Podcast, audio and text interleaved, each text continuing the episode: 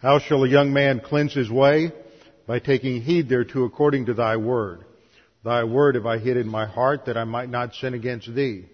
Thy word is a lamp unto my feet and a light unto my path. Jesus prayed to the Father, sanctify them in truth. Thy word is truth. For the grass withers and the flower fades, but the word of our God shall stand forever. Before we begin our study this evening, let's make sure we're in fellowship. Have a few moments of silent prayer to give you the opportunity to use 1 John 1 9 if necessary, and then I will open in prayer. Let's pray.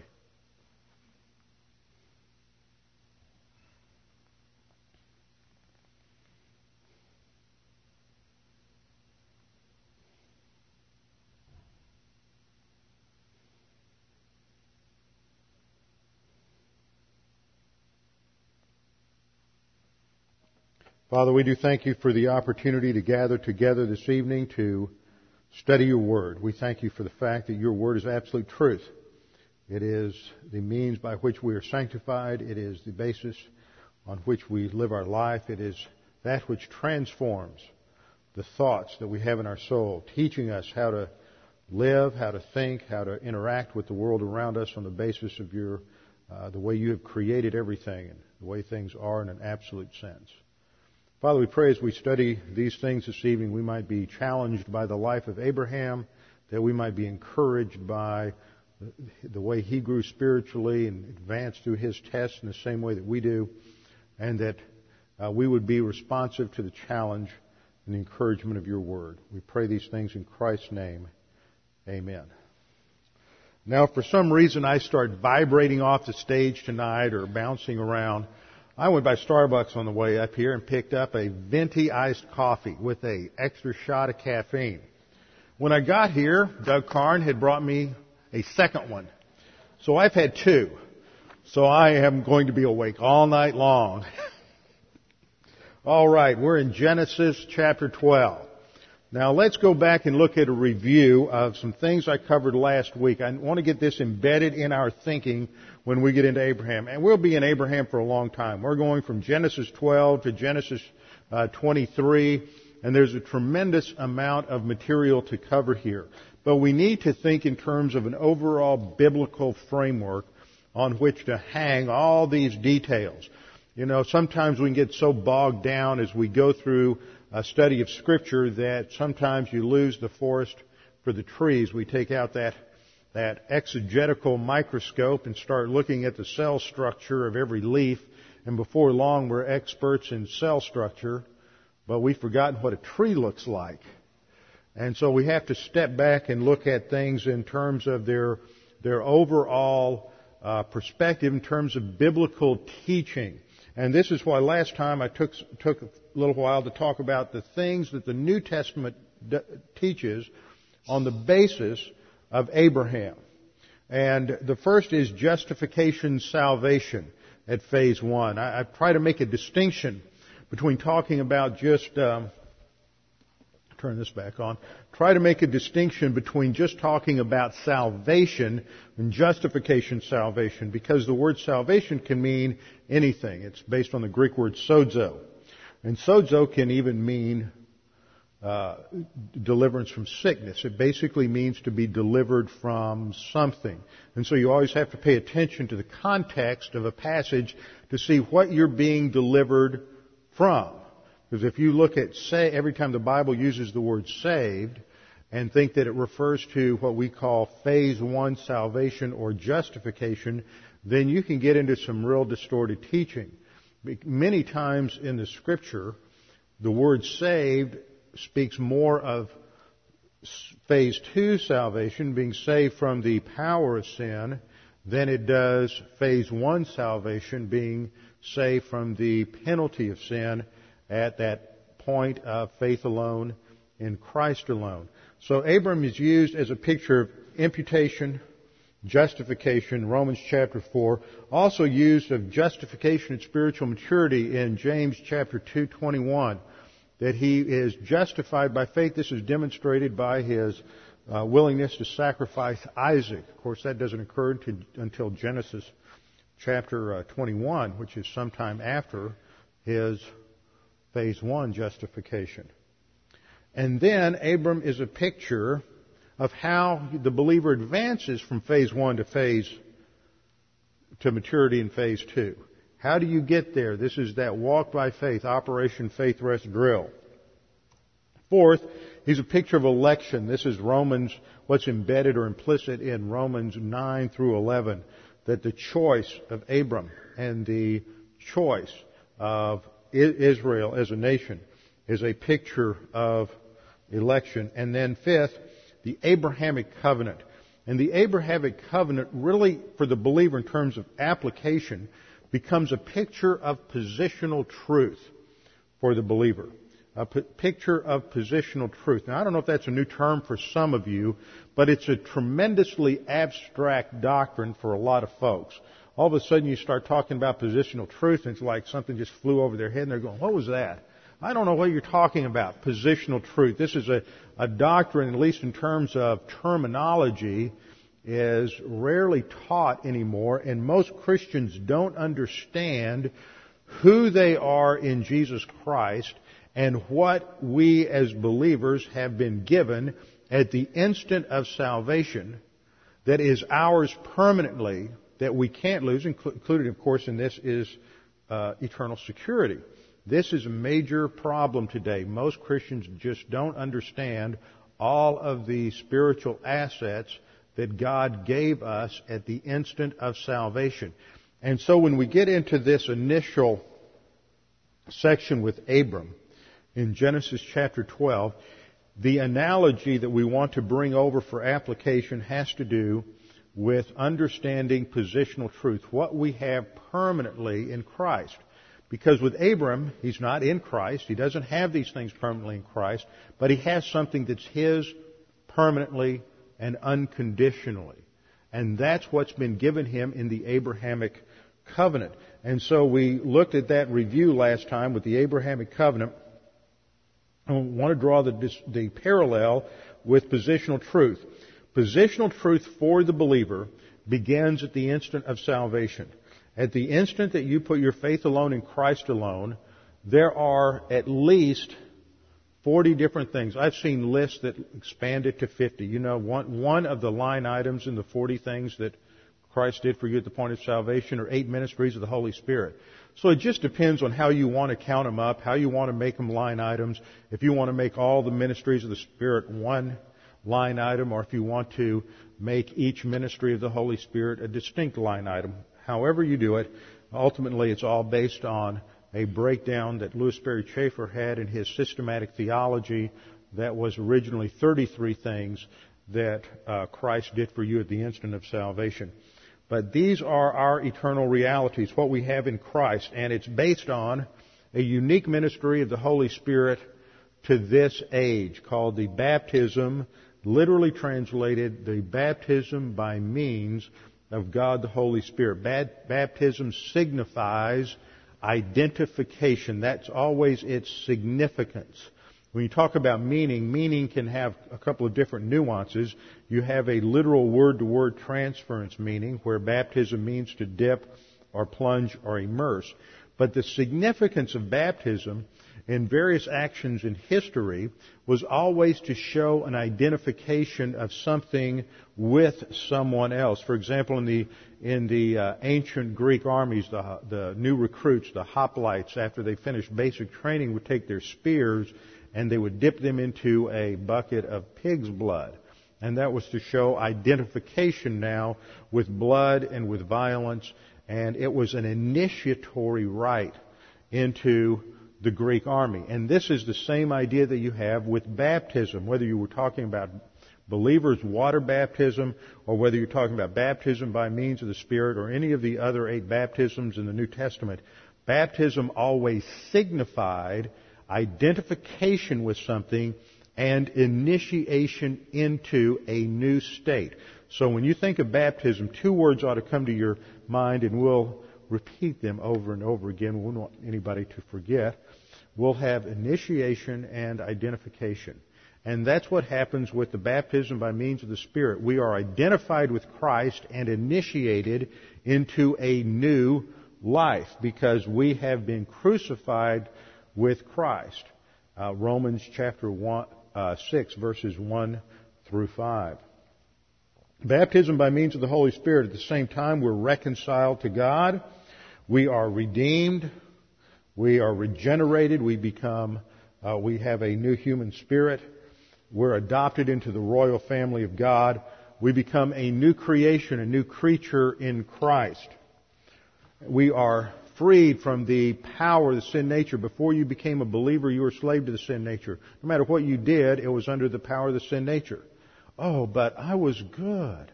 I was moral. I did kind things for people. Yeah, but it all came from your sin nature. The sin nature can produce morality as well as immorality.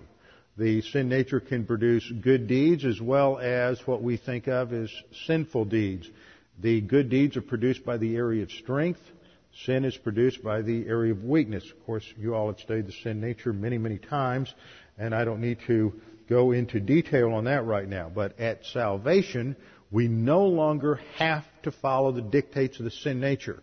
Now you may feel that tremendous tug from the sin nature. You may feel that urge from the sin nature that you just feel like you have to get angry or lose your temper or spin yourself into debt or uh, be irresponsible or lazy or give in to various lust patterns, whatever it may be, you may feel like that's just as irresistible. But see, now you have the indwelling Holy Spirit, you have the filling of the Holy Spirit, and you have the promises of the Word of God to claim so that you don't have to yield to that, that urge, that tug, that habit pattern of sinful behavior that you always had as an unbeliever. That's why there is real freedom in Christ. It doesn't mean it's easy. I was just thinking about this this afternoon in reference to uh, what's going on in Ukraine. There seems to be, I don't want to hang this doctrine on a historical situation that you don't know what's going to happen, so, but there seems to be a certain movement in Ukraine right now toward freedom. Spent some time today with uh, Jim and Phyllis, and we were talking about it and how he and I are both surprised that there's this sudden, seems like this sudden heart for freedom among the Ukrainian people. We would not have uh, anticipated that. But nevertheless, there seems to be this, this desire for freedom, and you have this struggle between Yushchenko and um, the other guy's name I can never remember, uh, Yanukovych.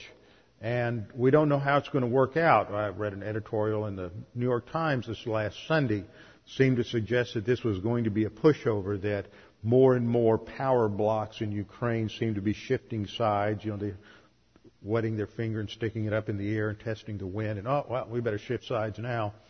But there seems to be this this upswell, this desire for freedom on the part of the people. But if you look at history, whenever a people has this urge, this desire to be free, or they are given freedom, it's one thing to be given freedom. It is another thing to live free. Think about it. It is difficult to live free because when you live free, you have to take responsibility for every decision and every action. This is why there's been a consistent movement in the history of the United States towards an erosion of our freedom and our rights.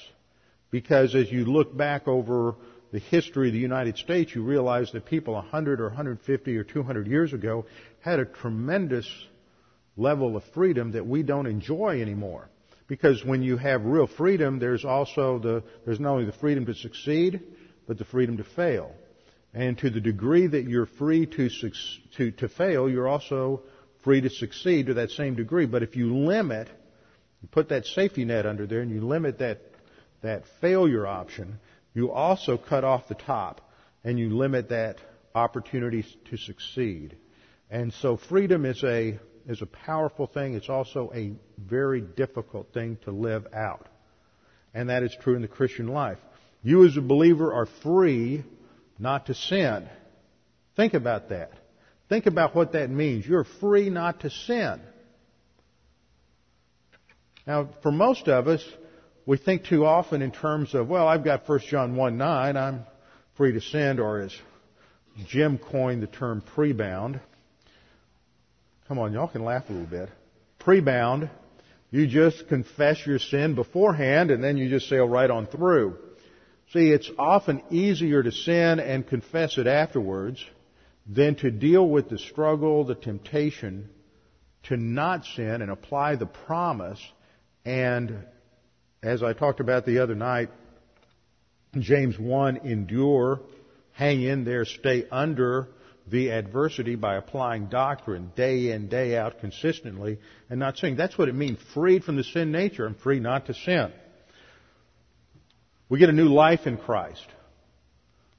Totally new basis for living. New concept of what life and living is all about. Jesus said, I came not like a thief to steal and destroy, but I came to give life and to give it abundantly. So we have new life. We have the various ministries of God, the Holy Spirit. I just have a few listed here. We're sealed by the Spirit. We're indwelt by the Spirit permanently. Our body is made a temple for the indwelling of God the Son. Now, all of that has to do with positional truth. We can't lose it. It is unconditional. What do we mean by unconditional? It means that it's not based on anything that I've ever done, anything I will ever do, or anything that you've ever done or will ever do. Now that, when you really come to grips with what unconditional means in terms of the unconditional gift of salvation, the unconditionality of this covenant that God made to Abraham, we realize as a personal reality in our own lives that when we fail, God's love is unconditional. It's still there that completely does away with the whole guilt motivation thing that is so prevalent in religion. It's almost a byword to think about uh, guilt as a major feature in certain uh, denominations, whether uh, or certain religious groups. You know, often people laugh about Jews and Roman Catholics are the brunt of jokes by late night comedians about guilt, and and yet the Christian life, guilt isn't the motivation because sin was taken care of at the cross.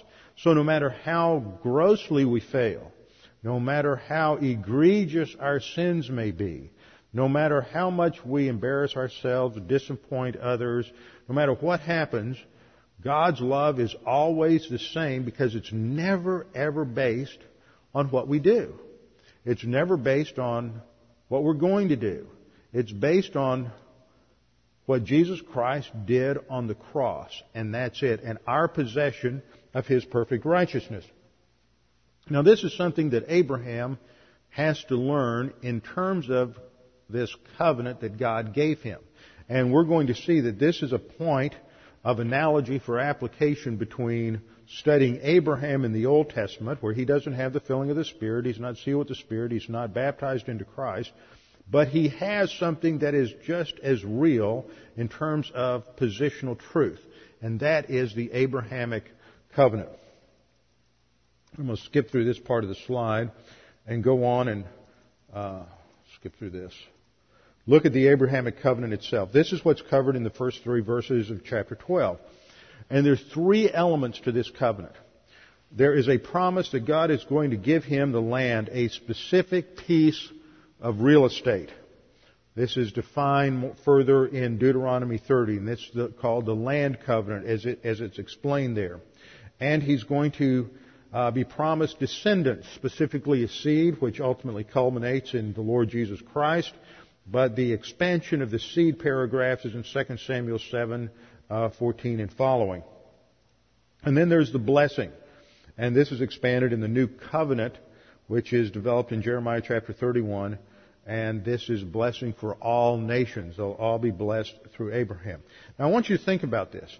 Abraham is told unconditionally, you've got three things. You've got land, you've got seed, you've got blessing. This is your reality to live on the basis of. See, when we enter into relationship with Christ, the point of faith alone in Christ alone, God gives us a, a different package. It's just as real.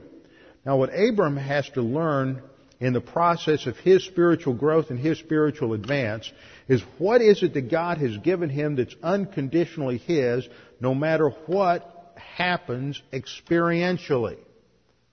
See, this is a problem with so many believers today, and I'll never forget uh, uh, a way Dr. Ryrie had of putting it years ago when I was at Dallas Seminary, and Dr. Ryrie uh, had Dr. Ryder for a couple of courses. He said, men, back in those days only men were allowed at Dallas Seminary.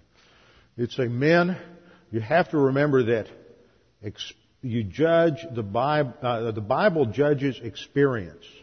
You do not judge the Bible by experience. The Bible judges experience. You don't judge the Bible by experience.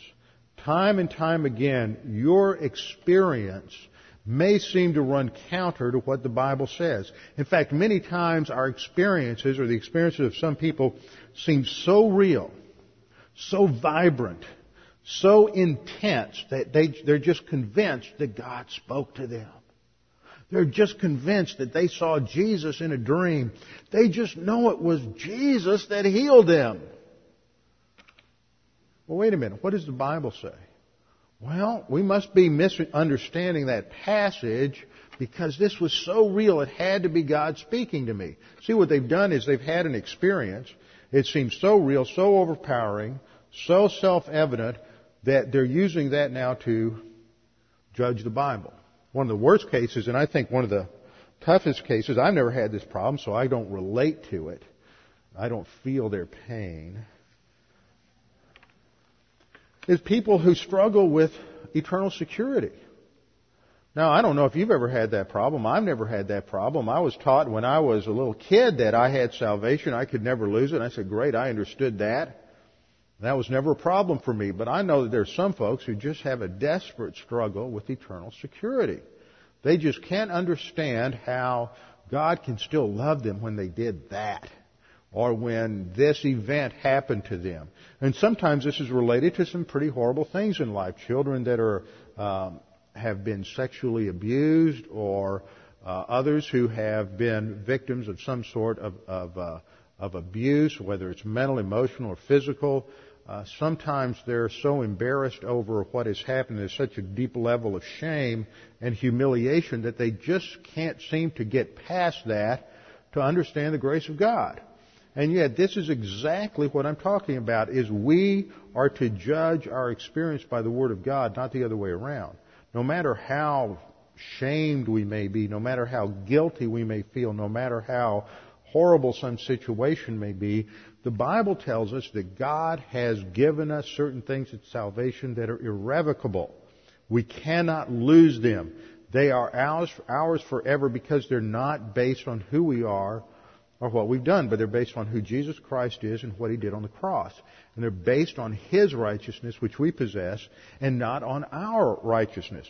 And that's coming to grips with the impact and the importance of positional truth. Positional truth is this seemingly abstract theological doctrine. How in the world does that impact where I live? Some people say. You know, here I am. I'm struggling with trying to pay my bills. I've got uh, I've got a husband that's a drunk. I've got a wife that beats me. You know, I've got kids that are doing drugs after school. How does positional truth really meet my needs? Well, if you understand it, it does, and that's a problem. It takes time to understand these things, and unfortunately, we live in a world and in a generation and in a time when people don't want to take the time to study and learn and they want to base all their decisions on how I feel. They want to base everything on, well, uh, it just doesn't doesn't seem to resonate with me. You never think about all this terminology and verbiage that's so popular today, and it just enters into the common everyday discourse where we base everything on how you feel. Well, how did you feel about that? You don't have find people saying, "Well, what do you think about it?" Nobody wants to cogitate anymore. They just want to emote. So we have to look at what the realities are that we have in Christ in the same way that Abraham had to learn what God gave him in that covenant. And as we go through Genesis, I want to point out that there's at least 10 or 15, depends on how you break it down, where you look, what elements you want to look at, but there's at least 10 or 15 reiterations of the Abrahamic covenant between Genesis 12 and Genesis 15. And if you just talk, talk about individual elements, whether you break out the seed or the land promise or, or blessing, there, you can even come up with more. God continuously is reminding Abraham, Isaac, and Jacob, look, this is what I have given you in the covenant. It's yours. Now live in light of that reality. And that's the same thing that God is saying to each one of us, day in and day out in the Christian life. You have to understand all those spiritual blessings that I gave you at salvation. That's what Paul talks about in Ephesians 1 3. That we have been blessed with every spiritual blessing in the heavenly places. Not most of them, not some of them, but every one of them. There is nothing that you lack as a believer in the Lord Jesus Christ. There's no problem, there's no difficulty, there's no challenge in life that you and I can't meet on the basis of a promise in the Word of God, a principle in the Word of God, or a provision that God has made in the spiritual life. But before you can meet it on the basis of those promises, principles, and provisions, you have to know what they are. And most Christians are operating in a vacuum. They don't know what they are. They couldn't list two spiritual assets or three spiritual assets to save their life. So they have to learn those things. Well, this was a, this is a process of spiritual growth. We have to learn these things. So Abram had to learn what he had in that Abrahamic covenant. Genesis 12:4 after God commanded Abram to leave, we're told, so Abram departed, verse 4, departed as the Lord had spoken to him, and Lot went with him. Now, as we get into this section of Genesis, and we go from Genesis 12 to 23 dealing with the life of Abraham, I have, at this point, identified 12 tests. I think the first time I mentioned it, I had identified 10, but I've gone through it and I don't count real well. As you get to know me, you'll realize that I get along with numbers about like oil gets along with water. You know, I just don't go there. I'm a liberal arts guy. I'm not a science guy. There are 12 tests that I've identified that Abram goes through. And each one of these episodes where, where we're talking about in, in, in Abraham's life is an episode that deals with the test. When you have the invasion of the of the uh, kings under Chedorlaomer. That's a test related to what? Blessing. When it comes along later on and, and Sarah says, well, I'm still not pregnant, uh, let's try human viewpoint solution and we'll bring in Hagar and we'll try to create the seed on our own that way. Well, that's a test related to what? The seed. Then you get these other elements where Abram has a test and he decides to go outside the land keep his life going and keep body and soul together, and that's a test related to the land. See, every one of these 12 tests ultimately comes back to what? Have you understood positional truth in terms of the Abrahamic covenant? I promise you three things, land, seed, and blessing. And every test, every one of these 12 tests relates to either land, seed, or blessing. So when you come into your Christian life, and we trust Christ our Savior, and we have our 40 things that Christ gave us at the instant of salvation that are our spiritual reality, we have to learn to live on the basis of that. So guess what our tests are going to relate to? Not just the three, three things like Abraham's had. We have tests related to these 40 things. So we have to understand what our spiritual assets are and what the promises in Scripture are. Who we are in Jesus Christ. That is the new identity of the believer. And part of the problem with so many believers is their, their soul is so loaded with human viewpoint. They, they think like a pagan. They reason like a pagan.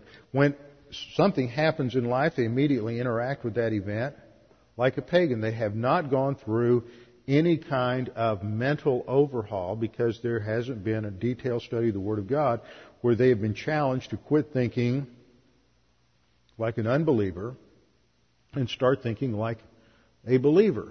And the starting point is to figure out who you are in Jesus Christ. You are no longer the same person the day after salvation that you were the day before salvation. You're a completely new creature in Christ. You've been overhauled positionally. And you have to come to grips with what does that mean? I mean, this is phenomenal. This never before happened in history to the degree that it's happening to every single believer in the church age. We are a new creature in Christ, a new creation. So we're told in Genesis 12:4, so Abram departed. Now that departure is directly related to the command back in verse 1. In verse 1, God tells Abram that he is to, this is the first mandate, he is to leave. Now this occurred before the events right at the end of chapter, chapter 11. Chapter 11 at the end gives us sort of the overall that, that they left, they went up to Haran, and then uh, they lived there until, until Terah died. And then verse 1 of chapter 12 is sort of a flashback. Now the Lord had already said this to Abram, had told him to get out of your country. Now this is the first test. So if you're going to keep track of the 12 tests in Abram's life, this is the first one. Abram, are you willing to leave everything behind and go to the land that I'm going to give you? And that, even though we have land, seed, and blessing, emphasized in verses 1 through 3, it is primarily the land element that is emphasized here. You have to leave and go somewhere, and that's the command, and it is the qal imperative of the Hebrew verb halak.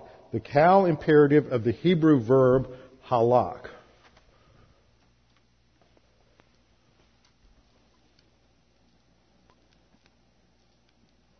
looks like this H A L A K.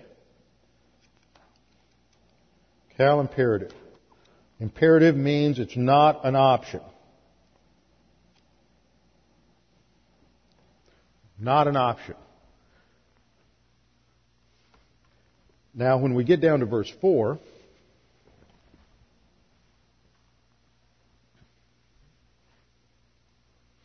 and we're told, so Abram departed as the Lord had spoken to him. I wonder what that word for depart is. See, now it's the qal perfect of halak.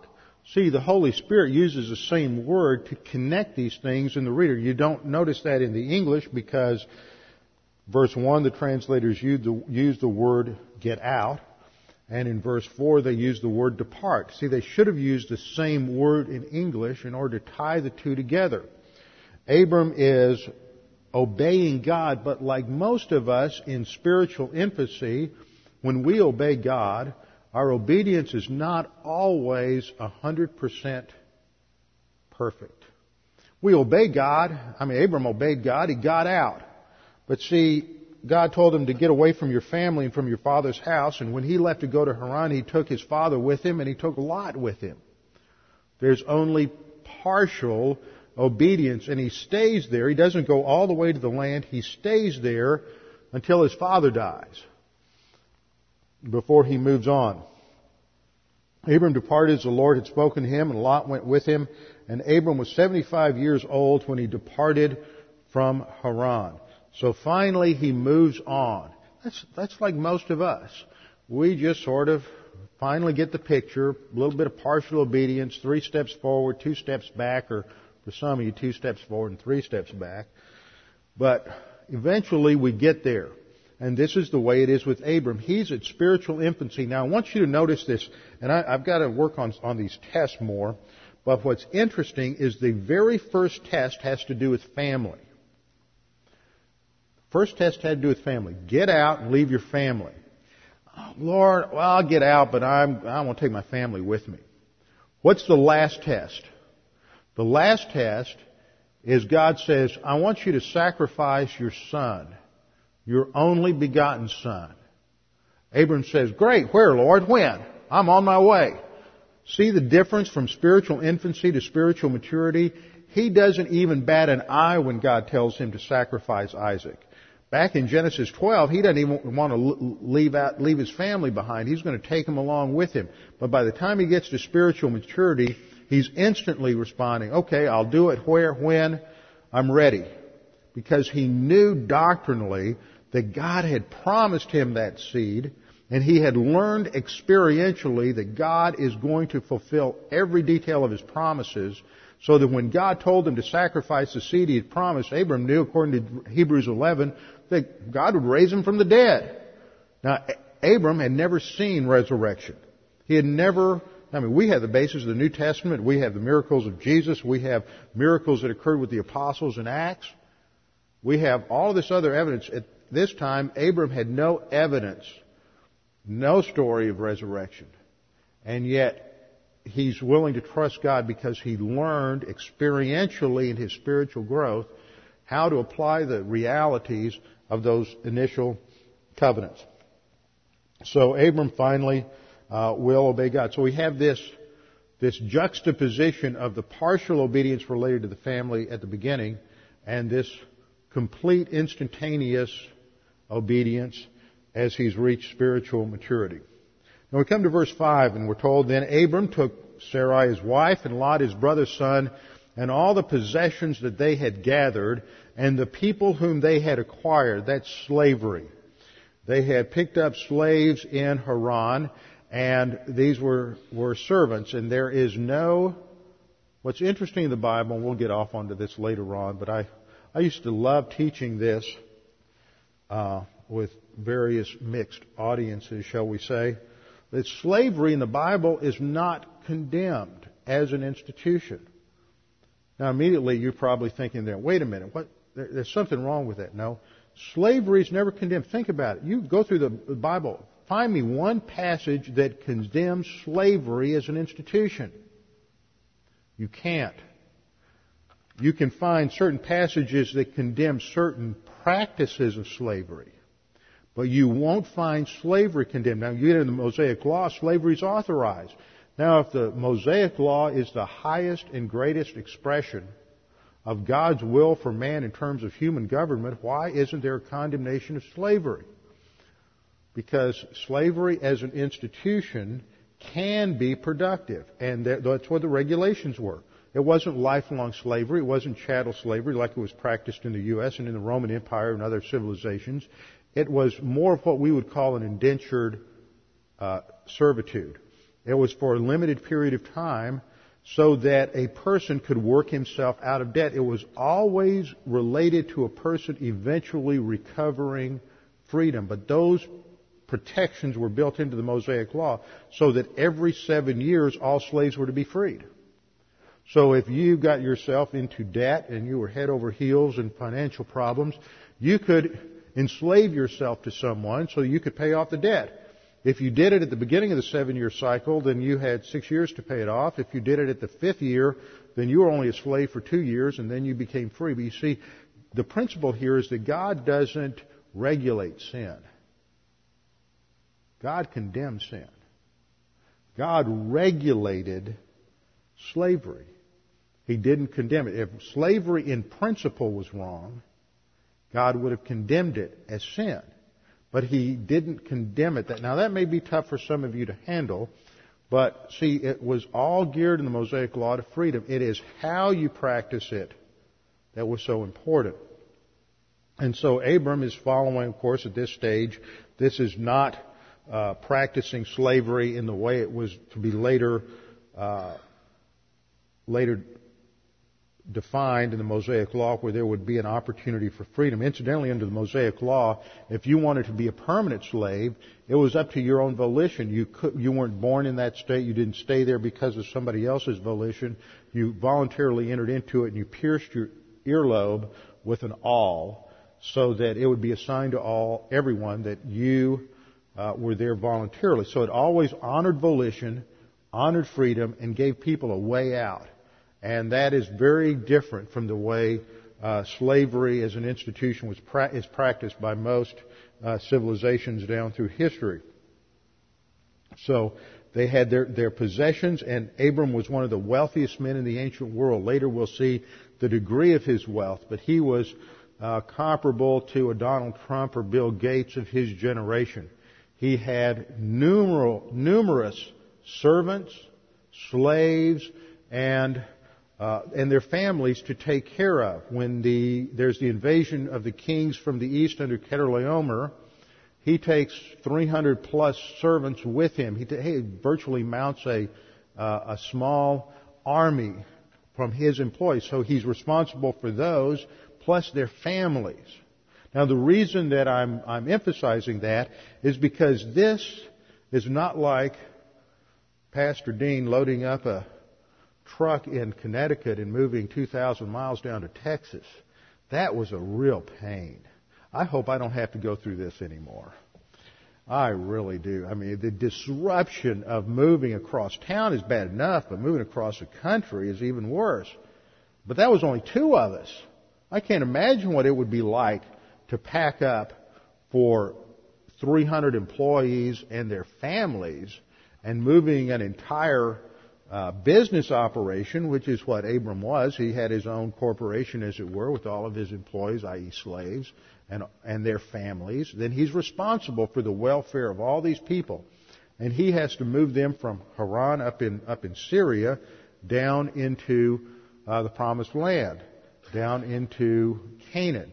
And when he gets to Canaan, he's going to move up and down through Canaan, and he's going to be doing it with all these people. We forget that he's got them. We think, oh, it's just Abram and Sarah, and they're just moving around their little tent. No, get rid of that whole idea. Get rid of that whole notion. This is a major operation of uh, uh, moving all of these people and all of these goods, all of his cattle, all of his sheep, all of his camels, all of his possessions. This is an extremely wealthy man, and to move calls for a tremendous amount of logistics. It calls for organization. It calls for administration. And it's not easy. This is a real challenge to trust God. And so that's what he's doing. So Abram took Sarai his wife and Lot his brother's son and all their possessions that they had gathered and the people whom they had acquired or purchased in Haran and they departed to go to the land of Canaan. So they came to the land of Canaan. This is where they enter into the reality of spiritual truth. Now when we get to this section of Genesis 12, we ought to ask some questions of the text. Verse 6 we read, Abram passed through the land to the place of Shechem as far as the terebinth tree of Moreh. And the Canaanites were then in the land. Now that's just a little note from Moses to remind us that this place wasn't empty. There were people living there. They had cities, villages, towns, business operations, trading was all going on there. They were settled. And here comes uh, Abram. And then God gives him a promise in verse 7. Then the Lord appeared to Abram and said, quote, To your descendants I will give this land. There's the second iteration of this land promise. That's the issue at stake right now. When we come to the test that will follow in verse 10, it's related to the promise that was just given. When God teaches us something doctrinally, and we learn that in our soul, or maybe we don't, but at least we've been exposed to that truth, frequently what's going to happen is God is going to take you through a test to give you an opportunity to apply what you just learned, what you say you just learned. This is one reason why I've quit teaching the book of James for a while. You know, the first verse, when you encounter various trials, knowing that the testing of your faith produces endurance. I'm getting tired of going through the tests. Y'all can laugh. Come on, lighten up a little bit. Eh, first ten years I was in ministry, I taught James ten times. I don't want to go through any of that ever again. It's on tape. Get the tapes. Okay. So when we come to this section and Abram is moving through the land, first he goes to Shechem and then God appears to him there. And then in verse 8 we read, and he moved from there to the mountain east of Bethel. And he pitched his tent with Bethel on the west and Ai on the east. And he built an altar to the Lord and called on the name of the Lord. And then Abram journeyed still to the south. So he goes from, he goes from Shechem to Bethel and Ai and then down to Negev. What's going on here? Why is this important? It's very important. It's foundational to the rest of the New Testament. It just seems like it's there, but why would the Holy Spirit put this here? So we need to ask these questions or answer them. First of all, what was the Bible's intention in describing Abram's journey as it does? Why did God the Holy Spirit give us this information? Why is this so important? We just think, well, that's just geography. Let's move on and get to the doctrines. Get to the really important stuff here. Well, this is foundational. He goes from Shechem to Bethel Negev. Why is that important? Second question. Why was the land divided into these three basic regions? The northern area down to Shechem. Second, you have this central area from Shechem to Bethel. And then third, that region in the south, south, uh, uh, south of Bethel. Why does the scripture divide it up this way? This, and the hint is that this becomes foundational. As you go through the whole history of Israel and the rest of the Old Testament, these three areas become fundamental. And you see that even in the time of Joshua when they came into the land to conquer it, where do they go? They go to Shechem, they go to Bethel, they go to the Negev. What happens in the book of Judges? Where are the, the hot spots in, in Israel during that time? Same three places. This becomes uh, central to understanding the rest of the, of the uh, Old Testament. So we have to do a little study in geography. Then we ask, answer the question, why did Abram build altars here? What's going on in this passage? Why is this significant historically, theologically, doctrinally, and why does it matter to us? Well, we need to do a little study. First of all, in verse 6, Abram passed through the land to the place of Shechem, as far as the terebinth tree, or in some places it says an oak tree. We're not sure exactly what that is from the Hebrew. Um, to the terebinth tree of Moreh, and the Canaanites were then in the land. Well, Shechem is first mentioned in the Bible in connection with Abram's journey here into the land of Canaan.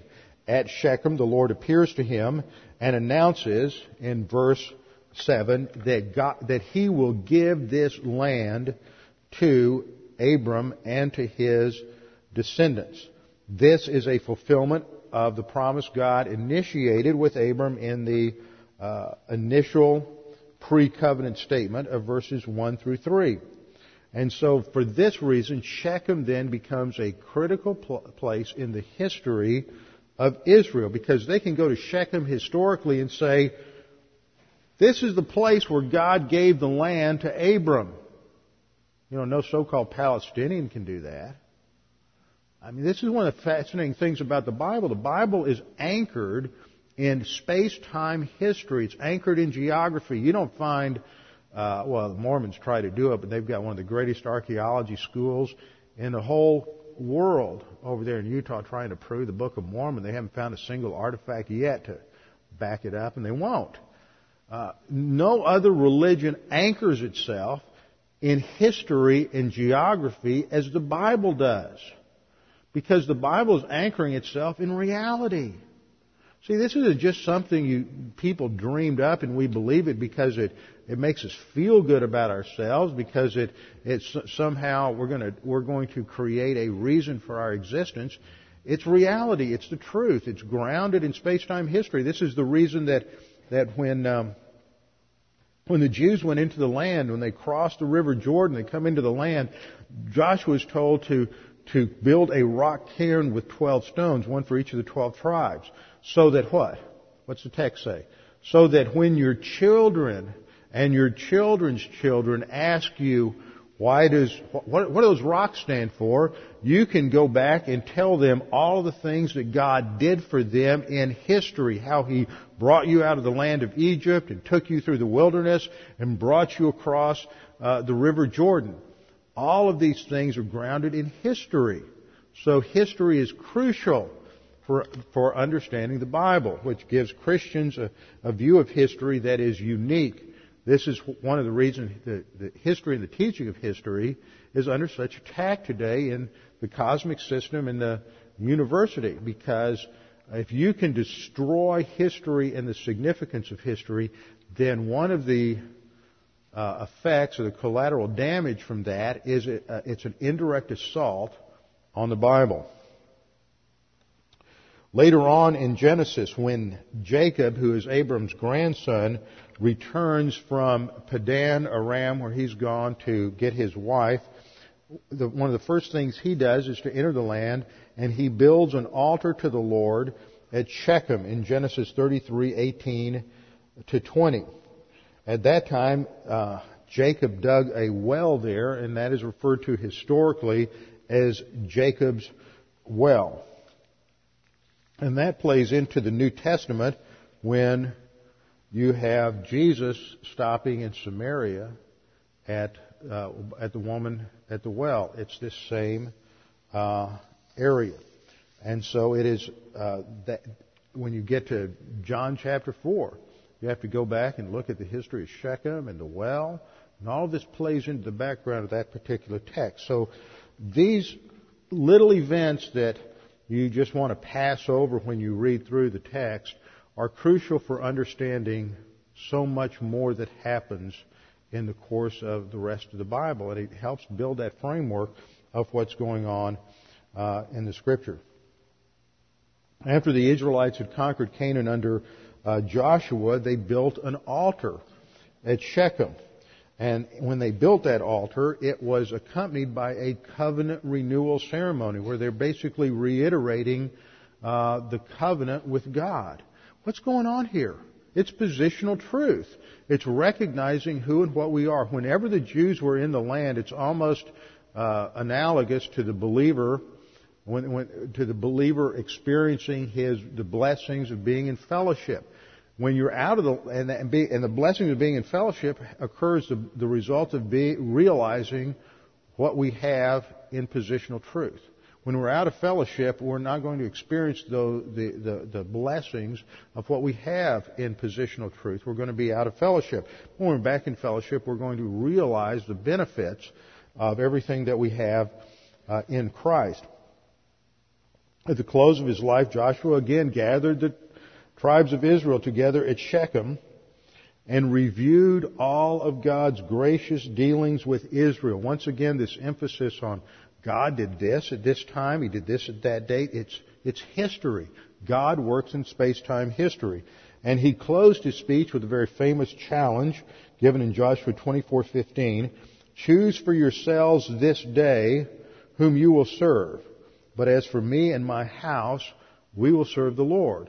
So when a Jew reading the Old Testament reads Shechem, what's coming to his mind is all of these other associations down through the Old Testament. And then if you're a Christian, you ought to also be thinking about what happens at the woman at the well when Jesus is demonstrating the grace of God to the uh, non-Jewish uh, Samaritan woman. Shechem is also the location of the rebellion of Israel when they crowned Abimelech king of the Jews. That's always one of my favorite trivia questions. Who was the first king of Israel? Everybody wants to say Saul. It wasn't Saul. It was Abimelech. Abimelech was Gideon's son. Everybody said, wait a minute. It doesn't say it. Well, Judges chapter 9 says they, the men of Shechem crowned Abimelech king of Israel. Well, God didn't put him there. I didn't ask you who God made the first king of Israel. I said who was the first person crowned king of Israel. It was it was Abimelech. And there's always an irony there. I, I love the humor in the book of Judges. It, it just if you haven't gone through the tape series that I did on Judges, you really need to do that. That is a book for this time. And in uh, and you have the story of Gideon, and Gideon has this great victory where he defeats the Midianites, and at the end of of uh, the episode, the people want to make him king. And there's this, this show of humility where Gideon says, no, no, I'm not going to be king. We need to worship the Lord. And then he builds an idol and leads them all into idolatry. And then he has a son, and he names his son Abimelech, which means my father is king.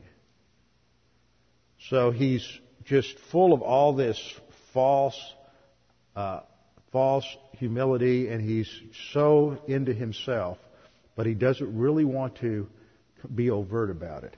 And then Abimelech, of course, leads the people even further, and there's a tremendous rebellion and everything. But all of this is part of part of the significance of Shechem in history. And then we come to Bethel, which means the house of God. He moves south, and here we have a map.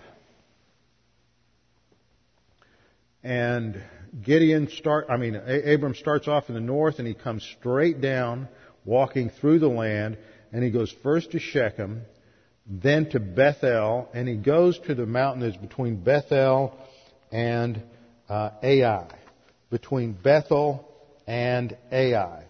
And this was originally a Canaanite city named Luz, and it's located 11 miles north of Jerusalem at the tribal borders of Benjamin and Ephraim. So later it will be right on the border between the northern kingdom of Israel and the southern kingdom of Judah. So this is a major city in the sort of the central part of Israel. This was a place where uh, Ab- uh, where Jacob had a dream from God, where he saw a ladder going up into heaven and angels ascending and descending on the ladder, and it was a place where God reconfirmed the Abrahamic covenant with him. So what's going on at Bethel? Once again, it is a reiteration of this foundational covenant with Abraham. Other things happen in Bethel down through uh, the Old Testament would make, make it crucial, but we're running out of time, and I want to hit the, the, the last one. He goes south to the Negev, which is in the southern part of, uh, of the land. Now, what's happened here? As he goes from place to place, he builds an altar. What's he doing? He is, as it were, laying claim to the land that God has given him.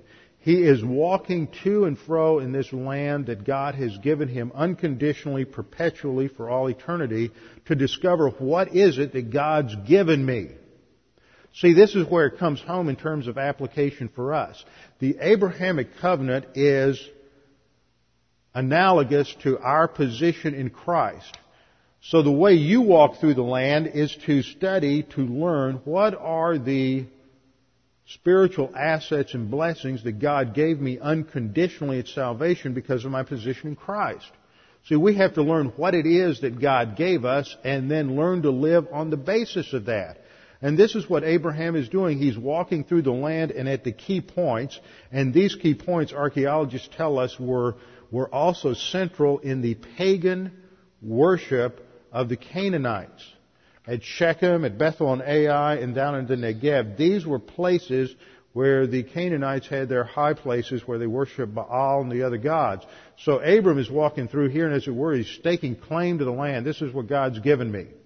Now, he doesn't fully, experientially control the land ever. In fact, the only time he owns anything in the land is when he buys the, the, the, the land from the uh, Hittites to bury Sarah, and then that's where he's buried. But this is his positionally, and he has to learn to live his life in the light of those promises that God gave him positionally related to the land and staying in the land, related to the seed and trusting God to provide the seed and not to try to do it on his own. And then uh, in terms of being a blessing, and he does that in various ways as we'll see. But the point here for us is to realize that just what Abraham is doing here is learning to apply experientially what is his positionally in terms of the Abrahamic covenant. For us, it's what do you have positionally in Christ? What do these things really mean? This is why we have to study the doctrines. This is why doctrine is important. It's not just abstract theology. It's not just learning to articulate the meaning of redemption or propitiation or reconciliation, but it's, okay, what are the implications for my life? What are the implications for the way I think about reality, the way I think about God, the way I think about the problems, the adversity that I face in life? How does the fact that I have been reconciled to God impact day to day living? This is the challenge for us. So we're going to see a lot with Abraham. As we go through this, we'll take, we'll take time to look at various details uh, related to the uh, Arab Jew conflict, the whole history. We're going to get all kinds of things this day. I'm excited about all the all the um, things we'll study, and I'm overwhelmed by all the things I have to research. But we have to go through this. It's all embedded here, but let's not lose sight of the overall issue here, and that is based on what the New Testament says about Abraham. How does he grow? Faith rest drill related to eternal positional realities. How do you grow? Same thing. Now we have different dynamics because we have a completed canon uh, of Scripture. We have the indwelling Holy Spirit. We have the filling of the Holy Spirit. So there's different dynamics, but the fundamentals are the same. With our heads bowed and our eyes closed. Father, we thank you for this opportunity to study your word, to be challenged by this example from Abraham. We pray that we might be willing to take up the challenge that we might be willing, like Abraham, to press on to the high ground of spiritual maturity. For Father, above all things, we would like to glorify you with everything we think, say, and do because of what you have done for us and providing us such a wonderful salvation and a wonderful Savior in the Lord Jesus Christ. We pray this in His name. Amen.